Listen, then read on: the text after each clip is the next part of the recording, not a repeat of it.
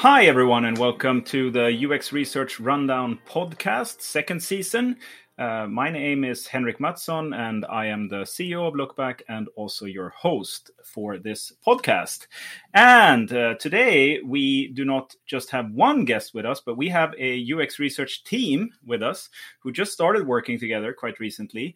Uh, and they're here to talk about the same thing we always talk about, but we always find new things. How do you get your uh, team along on the research uh, on the journey that is uh, research? So without further ado uh, let me introduce my guests. We have jeremy bailey and uh, calderon uh, who are with us here today and started working six weeks ago together so i'll let you kind of give us a bit of your background uh, origin stories as as researchers and kind of uh, the company you work at presently and some of the challenges and stuff like that and then we'll jump straight in so uh, yeah jeremy we can start okay. with you yeah thanks Welcome. for having us um, yeah we did just start working together we're working together at a company called thinkific um, that's you know laser focused hyper focused whatever focus you, you know like the most focused on uh, our customer is a creator educator uh, who is basically someone that has you know unique what we call unique genius but some expertise expertise or passion that they want to share with others and build a business around it by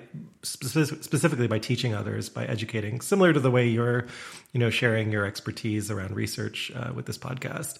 So you know we'd want to help you henrik build a business around that um, and a lot of these creators uh, really need help with that. So uh, i lead the experience design and research teams and uh, alongside Nadya and, and a couple others. And then I've previously worked at, at startups for about 15 years. I say startups because like I'm still in that headspace of zero to one and often using the customer insight to build new value, create new value in the world. Um, and been doing that um, by hook or by crook, by any means necessary, often hacking together solutions. But now, you know, at Thinkific, what's really exciting is I actually, you know, have a have a great team with a lot of expertise, and um, and so, but I've done it every which way, you know, with team, without team. Really excited and grateful to have a team. So I'll pass it off to Nadya to introduce uh, the research function at Thinkific. Thank you, Jeremy. Yeah, um, so I'm Nadya, and I'm currently I, are, I am the UX research lead at Thinkific. Um, where did I start? I actually became a UX researcher via, I think, a, a path that it's not so uncommon for UX researchers. I've been part of product teams for a long time. I started as a software developer, actually. That's where my original background is in. But very early in my career, I realized that I really care about the the who in the in the equation of, of any line of code that I was building. Is like who's going to use this in the end. So I took a long journey. Um, I thought I was going to stay in academia, so I did a PhD in human computer interaction. Um, and that really marked the transition towards uh, UX research for me. And so I, in the industry, I have been for about five years, started working with startups. Before that, I was doing mostly consulting works in like little engagements. Um, yeah, and the later, the last two years and a half, I've been part of of uh, setting up the practice of UX research at Thinkific um, for creator for like understanding and and being the advocate and helping leadership with um, the our creator educator goals and purpose. Awesome. Well, thanks. It's great to have you here. So, I heard here uh, before the the show a rumor that uh, UX sits directly under kind of strategic leadership somehow. Could you tell tell us a little bit more about that, like how the team sits in the larger organization? Yeah, Nadya, maybe. Yeah, I mean, I mean, I think she Nadya is the best person to tell this story. Um, yeah, to be honest, I have been quite um, feel that we have been in a privileged position in the way that the UX research team have the, the history of the research team at Thinkific because we originally came and um, um, became part of the the experience design and research team, so under design. Um, but uh, because of where the nature of where the organization was at the time of still um, uncovering a market corner and understanding like um, who are we really going to target in the market, there was a lot of a big need for for and a space for us to influence who are these creators educators what are the problems what are um what and like most specifically like who are they really um and so and so we started working closely with leadership from from the from the beginning and and it was a matter of an equation of resourcing at that time. Um, given that we, we were just starting setting up the practice, we decided not to get embedded into product teams or to like right away work into supporting product teams, but working closely with leadership. And for a while, while we didn't have Jeremy on board, I actually was directly reporting to our chief of strategy. Um, and so I think it was it was um, the nature of where where we were at the at the at the time, and so we had always seen UX research as a part more of an insights function, not necessarily directly linked to to product. Um, so we're we're still like now with Jeremy as our leader, we like we're still seeing as part of the design um, organization, design and research organization, but we have like this dotted line always connected to strategy, which yeah, I have found is exciting and it's a really privileged position where to be and where to be thinking UX research. well, I think it's funny that you share that that that that the usual way is for it to start in some you know other function and to try and influence. That's how it started, I think, in my in my career, at least in tech, where there was no research function. I worked for 11 years at a company called FreshBooks, which became it's become a global company, uh, and I was there for a lot of the ride. But in the earliest days, you know, it was bootstrapped. We were like, you know, building whiteboards from scratch. Uh, don't ask me how. And uh, and the research function I remember came from uh, the fact that I wanted to do some user testing and I remember my boss telling me, who was the VP of product, no, we don't have time. You don't have time for that. You don't have, you know, money for that. We're going to, you know, it's always the same thing. Right. And I was like, I'm going to do it anyway. so, uh, like borrowed someone from the support team. And I remember the first user tests we ran, um, we ended up demonstrating that the company was losing something like $5 million a quarter because of this, like the screen would go black for a certain percentage of users when they signed up for the product. Um, and then people like, oh, how could we do more of this? And then uh, slowly, you know, with various uh, projects, built influence for like research should even exist in an organization. And eventually got to the point that Nadya has, you know, established at Thinkific, where we built an insights team outside of um, outside of design, and that was, you know, had a quant and a qual, and was helping drive some strategy. But I, st- I still think like it's a beautiful hack just from day one to report directly into a strategy officer or directly into the C-suite, um, because that was like a ten year uh, influence journey that I took, um, and I told you the nice version of it, like not the sloppy, you know, political battles version of it.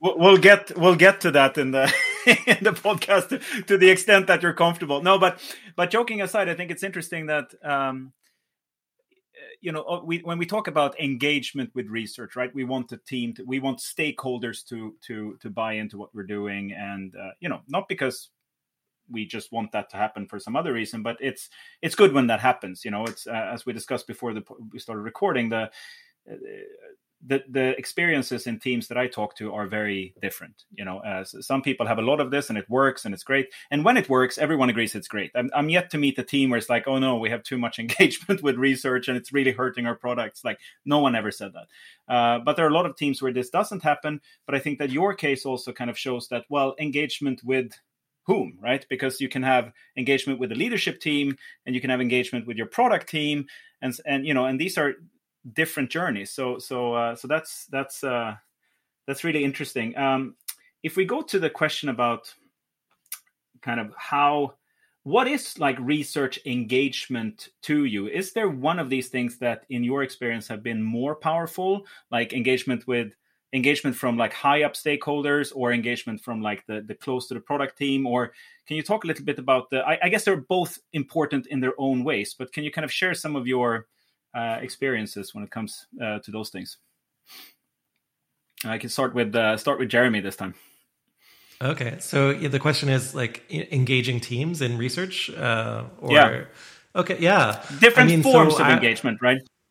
Yeah, I mean, the primary form of engagement for a lot of my career was to force the engagement to happen. So it was like, you know, go go to the customer's office, like get on the phone, pick up the phone, um, because it, you know specifically there'd be a conversation where there was a lot of embedded assumption. I was like, we better check out some of those assumptions, uh, make sure that they're you know right or wrong, and then the reaction around engagement. It took care of itself after the forcing function, typically. So once the team had um, had an excuse, you know, and had the time allotted or the support needed, I would often joke that it was like they had come back from some kind of like all night bender or something like they had just done drugs because they would be so excited and so high on the experience that they just had that they're like how come we how come no one told us sooner that like work could be this engaging and that like, there could be so much to learn? And i'd be like I, yeah i did. I thought i told you this is the way um, so I've often it's mostly been about pushing people over that speed bump, and I'm even in the earliest days it was about automating recruiting. Like I remember, you know, when I told you I brought in that customer support person, I still got a lot of pushback from teams if it wasn't my own work um, that we don't have time to recruit or whatever. So I would just I remember I think I read Gothelf's Lean UX and he suggested, hey, just make sure the people show up on a Thursday. And so that's what we did. Like the customer would actually show up in the office and the team would be like, What do we do with them? And I was like, I don't know. Like, do you have any, what are you working on? Why do you share it? uh, and then that became an embedded kind of thing. Um, so it's always been supporting, making it easy uh, to say yes, and, and in some cases, forcing the yes. Right. And, and kind of, it's interesting this, the, the story you tell about how they expected perhaps something else or they you know your your experience was that you told them like hey this is going to be useful. Please come along on this thing. And then once they came along they were like oh how come you didn't tell us this was going to be great? So I, I have seen that a lot in i remember my first time i engaged like i was observing a research session and i was like this is so cool. And you know and then you'd say that to the researcher and they were like yes. Like this is what i do right?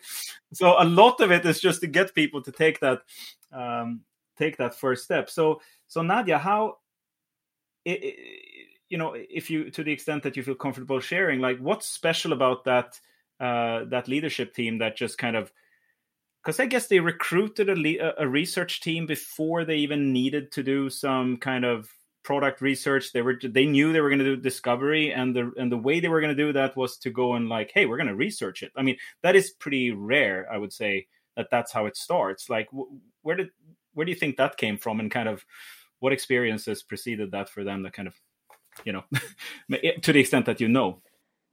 Yeah interesting. Also like the question of engagement i think there is no ux researcher that thinks about this day and night.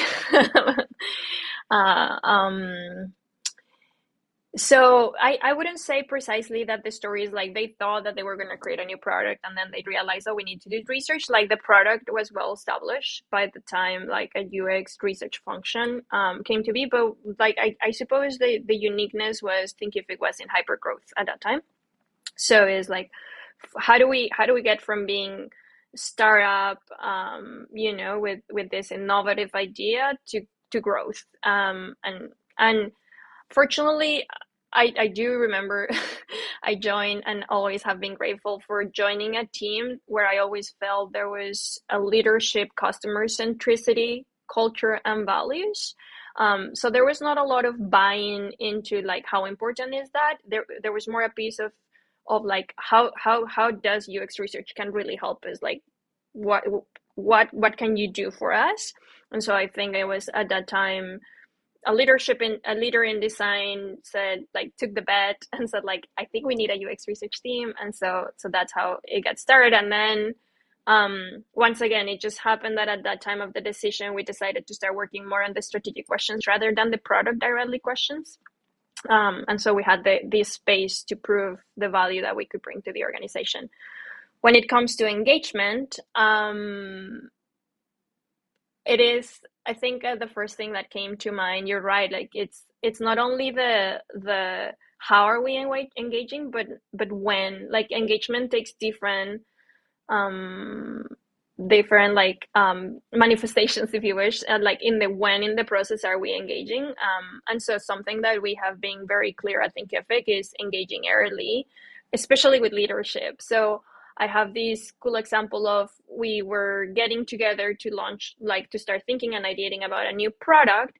and i remember sitting in a room with like the leaders of of that of that project of that initiative and just by engaging them and giving them the space to like feeling that the team that was to run with the project had like a download of their heads right? And so at that time i remember one of the leaders in the room telling me at the end of we, we ran a design workshop or an ideation workshop and, and tell me wow thank you. I really needed to make sure that i that you had my my download. And and that was really everything they they needed to feel like confident and then the team. So that was a very important piece of the engagement it's not only the how but the when because often when we think about engagement we, we think about like let's show them the interviews let's show them how the user actually behaves how they feel how they talk. But i think we really think i think if we think about the entire process. Also because if we engage them early with them like they will continue with us through the process until the very end. Um, and so it's more likely that the outcomes of our research are received because our, our direct questions to what answers to the questions that they had or uh, have a very specific action into where they what where they were looking to act. That's how whenever we have work at that more of a strategic level. Obviously, we do our best to bring them to the sessions to make sure they're sitting in the room where we're conducting interviews, for example. Um, so that that is a very humane piece. It's so important that they get to connect with the human on the other side. Um, but but I would I would like speak highly of how important it is through the entire process, not just these moments that we find very emotionally connected, but like the, the importance of the process. Yeah. Yeah, that's super interesting. I, I remember I had a conversation with one of my researchers once where we were talking about the role of reports, right? And what format should a research report have, and you know, whatever.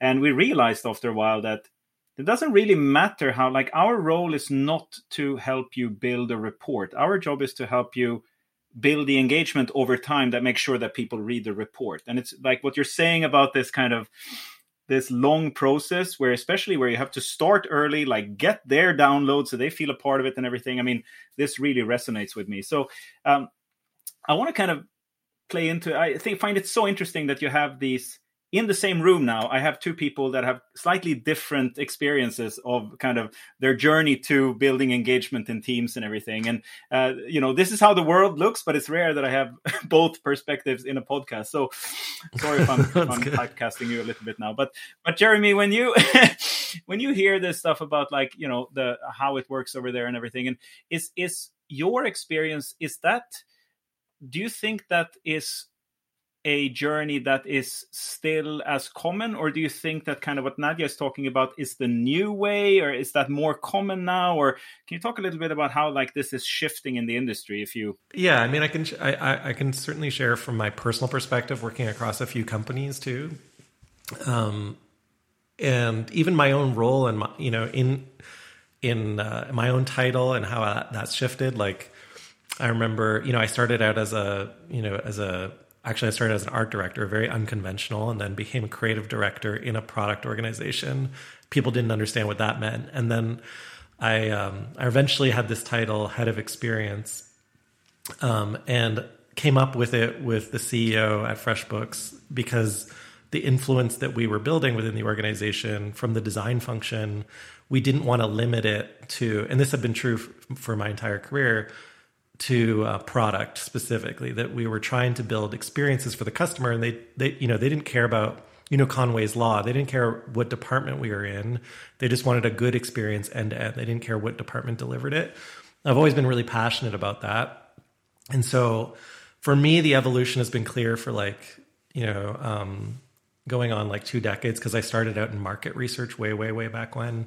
And actually I was a research assistant before that in sociology. But anyway, so I have some research acumen, but it was always in service of delivering this like, you know, unified experience. And so from my perspective, that's actually the evolution is like insight as like the foundational um kind of data like and we we have chief data officers and i feel like almost they like took a lead in terms of establishing like, hey, data is really important to companies. Quant and the quants won on that front. But the the evolution of like an insight function to me is like the evolution of the you know data side that has evolved and the UXR side coming together um, to become the foundation of decision making. Period. I always say, like, whenever I've requested a UXR role, this will really improve our decision making. Uh, and an organization like wins or loses by its ability to make good decisions, right? Because every day we have the opportunity to make a right or wrong decision. And in my experience, um, those the decisions that are informed by customer insight tend to be correct. I don't know why. I wonder why. Uh, but it turns out business is nothing except like a handshake scaled, you know, up to 300, 400, 10,000 people. And maintaining that handshake across 10,000 people, that like look in the eye, that trust requires a, a really strong foundation and connection to the customer. And I think that's where uh, the evolution of an insights function in a business. I, you know, I'd be fine if Nadya didn't report to me. And frankly, I see the future as you know Nadya or someone like her in a strategic in a strategic position within a C-suite or executive function. Um, because it's so important. And I don't know why it's taking so long to get there, but that's where I see kind of the end game. Um, because that's what every CEO's first job is. And the executive functions that exist in most companies are the CEO scaling themselves, right? Like firing themselves in various roles um, and then hiring in different functions like people officer or whatever, um, strategy officer, uh, marketing officer. It's only going to be a matter of time before there's like an insights officer, and there's already data officers, right? So probably that role gets combined at some point because we we're like, what the fuck? It's like. we're just trying to make good decisions here. Sorry, I don't know if I'm allowed to swear on the podcast, but it seems like the, you are allowed. I'm Swedish, so almost anything it's, goes. It's taking a long time, but I, I can see it's coming. We're we're almost there. Interesting. Any any uh, anything to share on that uh, note, uh, Nadya? Yeah, I mean, I do. I, I the, what the original question was is like if this is the new norm or of or not. Yeah, like, like where is this going? Right, the, the evolution of how engagement happens and I was just telling Jeremy that uh, it's such a vivid and important discussion at this time. Every time that I join the, the learners conference, all the UXR conf, there is always this the uh, some talks about like strategic research versus tactical research versus and, and even the role of, of tooling on it right? Like when we think about Lookback and everything that allows us to do evaluative research and bring bring participants um, in on the ride um i al- i always think about like but what are we what are how at what scope of research are we talking about? And and and i think it's a really valid discussion. I have heard so many good speakers sharing experiences of how these insights teams have shaped around not only being ux research but like mixed methods for the win right like the combination of quant- quantitative data and and, and behavioral data into product with the depth and the richness of what UX research can bring. Um, so I do think like I am a believer that's the type of career that I want to build for myself. That's the type of organization that I would like to continue working for. So I do hope that that is more of the, the, the future of, of our of our roles looking like. I don't know if the space is in there for for all organizations at this point, but yeah. Yeah, no, it's an and I actually think that that is why that is why tooling is limited. Um, and I say that as a tool person. I think that these for for these insights role to kind of to to lead to better decision making, the contact surfaces where that better decision making is happening are so complex and that's why we're seeing like you know with figma and tools like that you have this like real-time collaboration and i think this idea that like a tool will generate an insight. You can just like open the tool and here's your insight. I, I don't really think that that can be possible. I think what tools can do is they can support teams in ways of working together that allows them to start early that allows them to build engagement over time that allows them to do these things. So so you know uh, yeah that, that's what i think about when i hear you uh, hear speak. Yeah nadia. And and on that topic, one another note is how important is actually that the right tools uh, help us researchers to free some of our cycles and our time to do this other kind of research, right? Like for example, I think Thinkific, I don't get me wrong, not everything that we do is just like these big strategy problems. We're working also a lot on the enablement and how do we help others that do research, you know who they are, PMs, designers, uh, product marketers like how do we enable all those others who do research um, to face the same challenges like recruit better bring along their teams and so on like engagement with their teams and so tooling in that case is extremely important because it helps us like better build processes for them to run uh, slightly leaner in that sense and not being research not being perceived at that level as a blocker. Um, so it's extremely important. Yeah, yeah, no no thanks. I agree but uh, but i just think it's interesting to think about like how uh, and I'd be I'd be super interesting to have both of your perspectives on this, like the the where where does the where is the insight truly produced? And I I would argue here's my proposal, and it might be wrong or simplified or something, but it I think it is produced in the complex day-to-day interactions and relationships in a team. And this idea that like we can have insights tools that generate insights i think is is is flawed. Tools can help this so that's my critique against tools like my own it's like we can help i think this point of like helping researchers stay on target and doing relevant things instead of like you know doing manual excel file like participant management and stuff like that that's obviously something we can help you with right and like making all of these flows but but but uh, i'm not sure that tools can generate uh, insights so i don't know what am i totally. Yeah. No, I, I do. You, uh, do I get to go first, or you, actually, it's your turn to go first, is it? I would. I would. I, I'm always.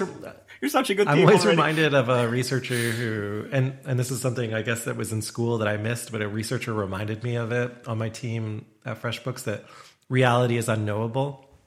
Right. So like, if we start from the assumption that research is only helping us like widen the straw you know, a little bit so that we can see reality again from a very subjective point of view. Maybe I'm a postmodernist in this sense, and, and not just going to come at me with objectivity.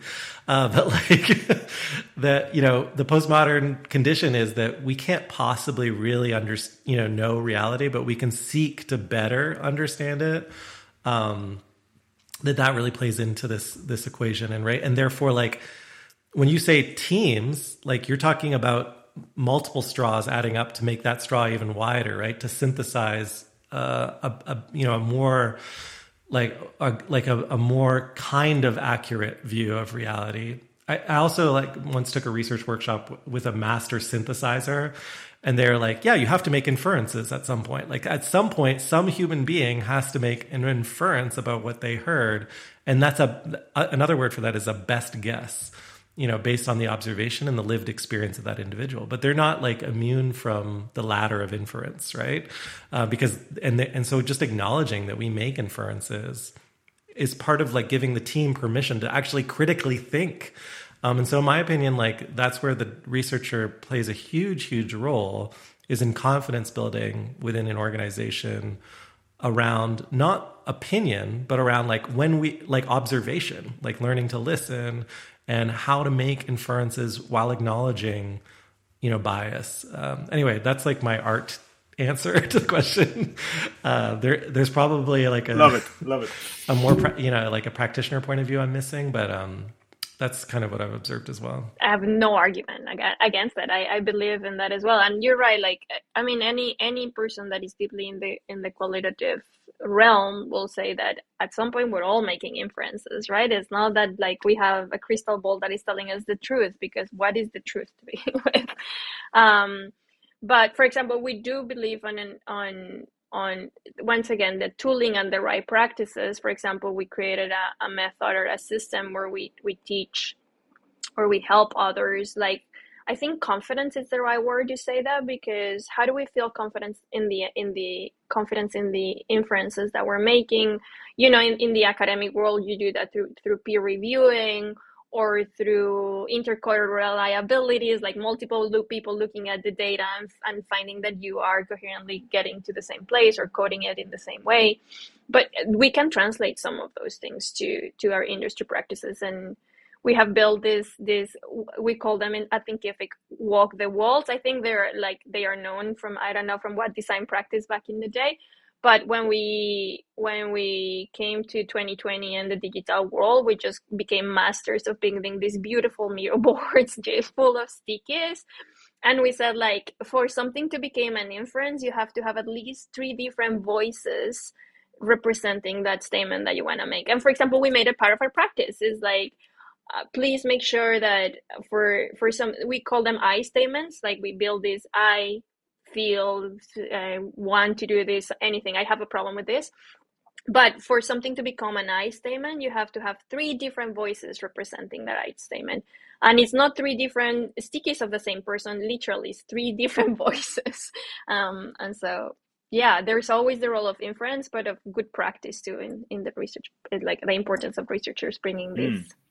Yeah it's very insightful. I think that what both of you are saying makes me realize that probably when engagement happens because engagement means that everyone needs to want to play along by themselves right?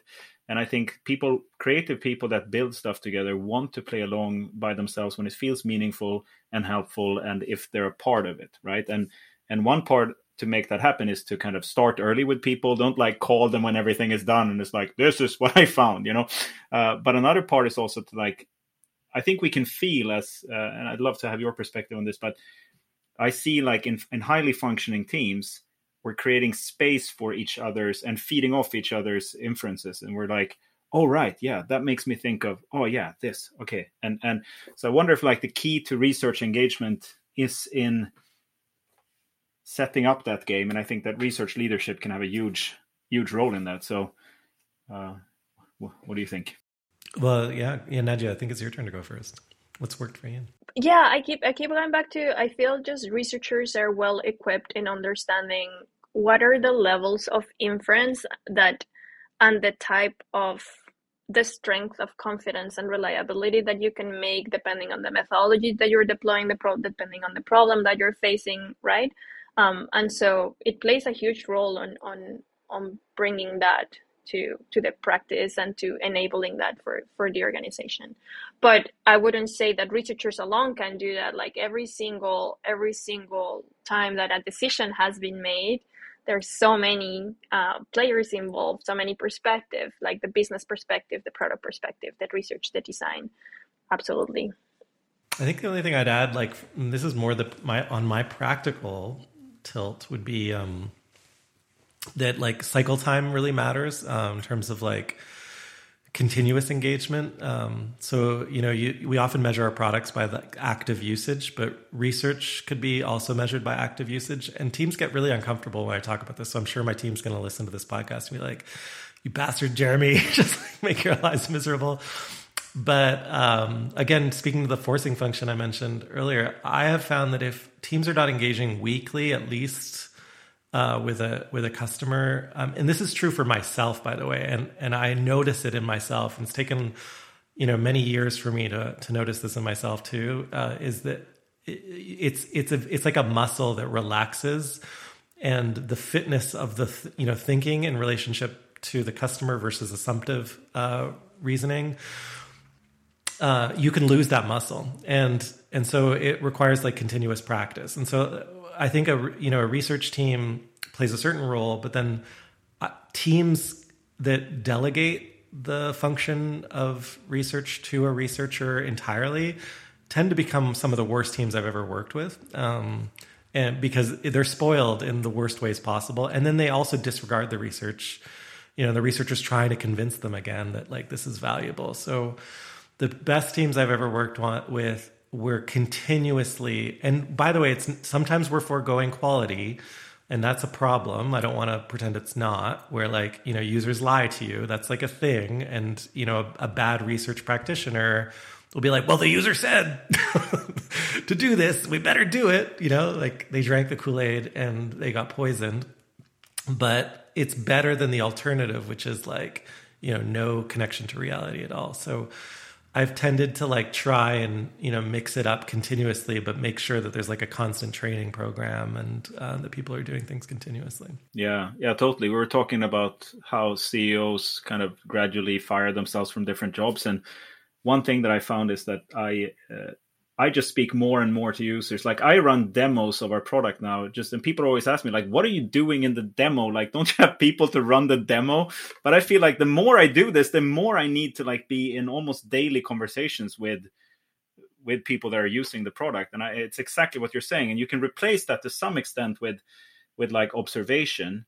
and yes there are some risks uh, that like of course like i'm not a researcher i'm going to if i actually think that i've done research um, i can get us into trouble. Because i'm like well you know i asked them what they wanted and they said this thing so let's go build that but i think that's only a problem that's a problem i saw like many years ago in, in our industry where we didn't do a lot of research. Like if you do like if you talk to five customers in a month and then like three of those were your ceo like thinking that yeah. they were you know a researcher then you have a problem. But if you're doing like continuous research and some people run run out and like do some bad research and think something like it kind of drowns in all of that uh collective thing. So yeah yeah i really like that cool uh, we have uh, reached the part of the podcast that is my least favorite part, which is where I think it's all super uh, interesting, but we have to uh, call it because it's running out of time. But I would like to give everyone uh, everyone here kind of an opportunity to,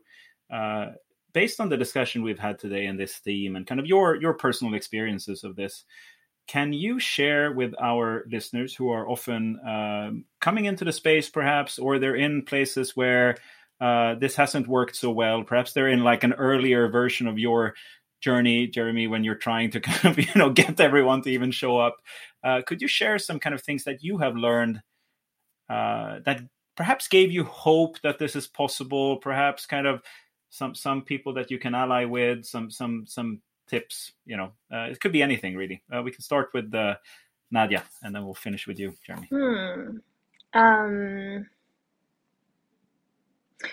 maybe I'll I will go back to to to that first piece that I was reflecting about the importance of um, looking at the entirety of the process, not just at this moment of the interaction with the customer, but like really the interaction with the customer starts when we have a good problem to go and try to solve with them, right? And so, and so for I was reflecting about how uh, when it comes to decision making, how important is like the engagement with every stakeholders in someone said like that a problem well defined is a problem half solved.